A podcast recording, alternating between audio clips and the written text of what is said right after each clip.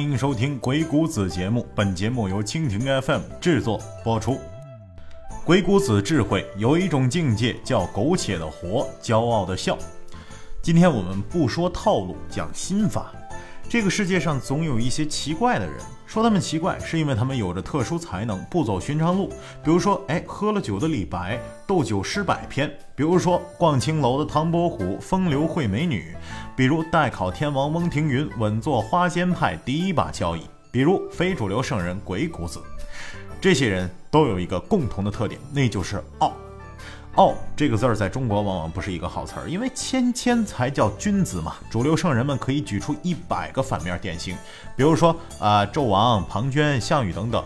总之，古人告诉我们，人要是骄傲了，离失败不远了。长者总是忧心忡忡地警告我们，低调做人，小心驶得万年船。不谦虚就是小人。有人被“谦虚”二字压迫了一辈子，看破了谦虚的虚伪，在临死前终于放开了压抑许久的情绪，仰天高呼：“众人皆醉，我独醒。”说完，从容赴死，带着傲骨，他叫屈原。实际上，狂傲从来都是中国自古就有的一种态度。一，夕阳西下，秋风色，雁南归，人北望。一个身穿麻布的农夫站在山头，秋风吹乱了他的头发。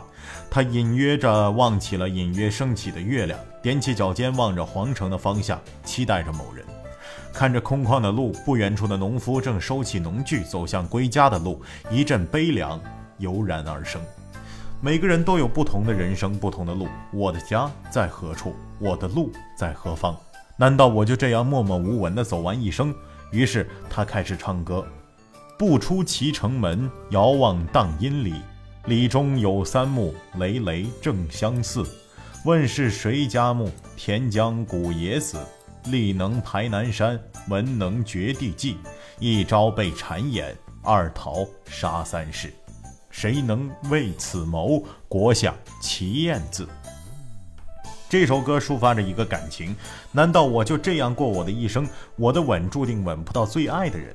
歌声随着风传遍了遍山遍野，吹进了农人的耳里，传进了世人的心里。农人说：“那个怪人又唱歌了，不务正业。”世人说：“这个人真他妈不要脸，真不害臊，还自比管仲、乐毅。”呸！你们这些俗人怎么能明白我的心情？诸葛亮，别急，不久后你就会遇到爱你的人。一个叫刘备的男人。二，竹林飒飒作响，不远处的茅庐里，一个青年人正在奋笔疾书。他的好朋友帮他引荐给了吴王。吴王是一个雄才大略的人，用人非常的谨慎。实际上，一直到现代，苏商用人都非常谨慎。为了能得到吴王的信任，年轻人花了三个月的时间写了一篇求职信《孙子兵法》。你没看错，实际上这部传世兵书是孙武出名前写的，目的是为了求职。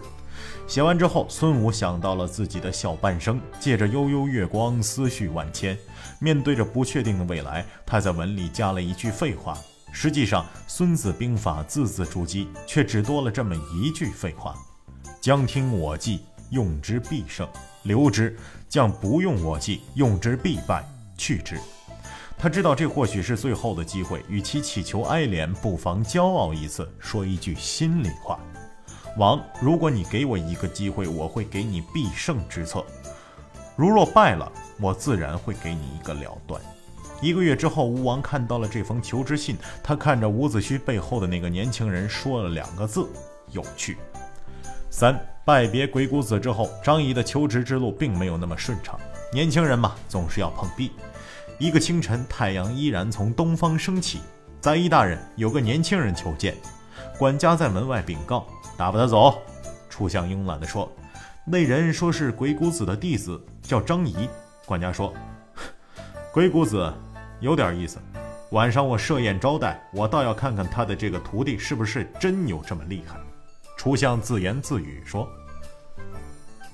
说罢，楚相在管家耳畔如此这般说了一通。”三个时辰之后，楚相设宴。楚相盯着这个叫张仪的年轻人看了很久，才道：“你是鬼谷子的徒弟。”张仪谦恭地说：“鬼谷子正是恩师。”久闻鬼谷子大名，听说是一个腾云驾雾的人物。楚相说：“那都是世人的谣传。”张仪说：“你的意思是说你师傅浪得虚名了？楚相问。恩师是清修之人，从不屑于谈虚名二字。张仪明知故问道：“楚屈原先生安在？下山前，恩师让小人代为问候。”不提他了，一个狂人，死有余辜。楚相不快地说：“嗯，你见到我的玉璧了吗？”楚相话锋一转，张仪狐疑地看着楚相说：“不知大人所谓何物？”我的一件宝物，哎，价值连城呢。与你说话间，却不见了。楚相说：“这时，管家已经带着家丁冲进了宴厅。管家冲着张仪说：‘张先生，那就惊扰你了，麻烦让我们搜身一下。’张仪生气地说：‘我从没有见过什么玉璧，为何要搜我身？不要欺人太甚。’管家道：‘张先生，这里就你跟相国两人，不是你是谁？’说罢，带着管家、家丁摁住了张仪。张仪大嚷道：‘还有王法吗？还有法律吗？’楚相轻哼一声说：‘在这里。’老子就是王法。张仪誓死不认自己的盗窃，楚相也无可奈何，看着地上像狗一样的男人，轻声道：“鬼谷子的徒弟也不过如此，一点干货都没有。这个世界上有一种人是不能得罪的，比如有傲骨的人。”三年之后，楚相收到了一封信，信里说：“当初我陪着你喝酒，我并没有偷你的玉璧，你却鞭打我。你要好好的守住你的国家，我要亲手偷你的城池。”张仪说到做到。楚相，我忘了告诉你，总是想要干货的人，是因为脑子里水太多。四鬼谷子第十章，鬼谷子说了一句废话：“王不可以为存，而威不可以为安。然而无为而贵至矣。”虽然这句废话被后人曲解了，我们很喜欢脑补很多道理，哪怕是古人跟我们开了一个玩笑。可是当我们看到“无为”二字的时候，俗人们就赶紧抓紧时间，马不停蹄地脑补各种理论，比如说鬼谷子的无为思想，比如鬼谷子的谋略境界。天哪，鬼谷子的谋略已经进入无为化境了。